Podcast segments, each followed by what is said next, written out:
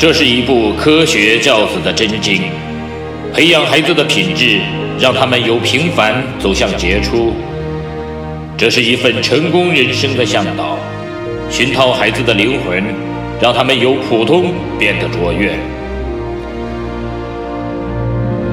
即日起，小明说道与您一起走进犹太人的家庭教育，透过百余个经典的犹太故事，品读到蕴含着无穷哲理与智慧的教育箴言与心得，从而帮助孩子创造属于自己的美好人生。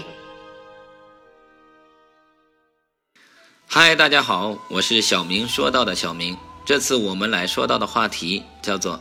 一百美元与两百美元的差距，不要害怕保持与其他人不同的立场。哲学家和他的朋友毕克去埃及旅游，一天，毕克走在街头，忽然耳边传来了一位老妇人的叫卖声：“卖狮子啊，卖狮子啊！”毕克一看，在老妇人身边放着一只黑色的玩具狮子，标价三百美元。这位妇人解释说。这只玩具狮子是祖传宝物，因孙子重病，不得已才出卖，以换取住院治疗费。毕克用手一举狮子，发现狮子很重，看起来似乎是用黑铁铸成的。不过那一对狮子的眼则是珍珠的。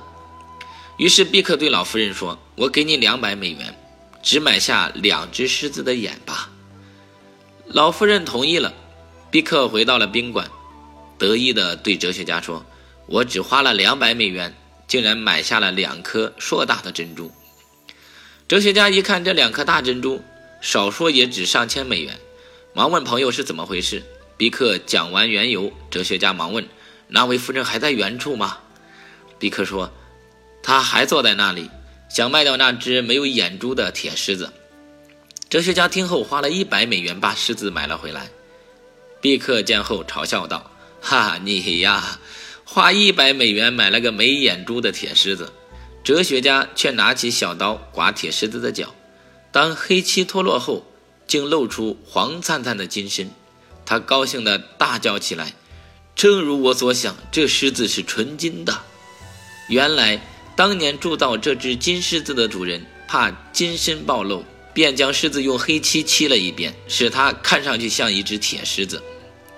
此时，哲学家转过来笑了笑：“你应该好好想一想，狮子的眼珠既然是珍珠做成，那狮子的全身会是不值钱的黑铁所铸吗？”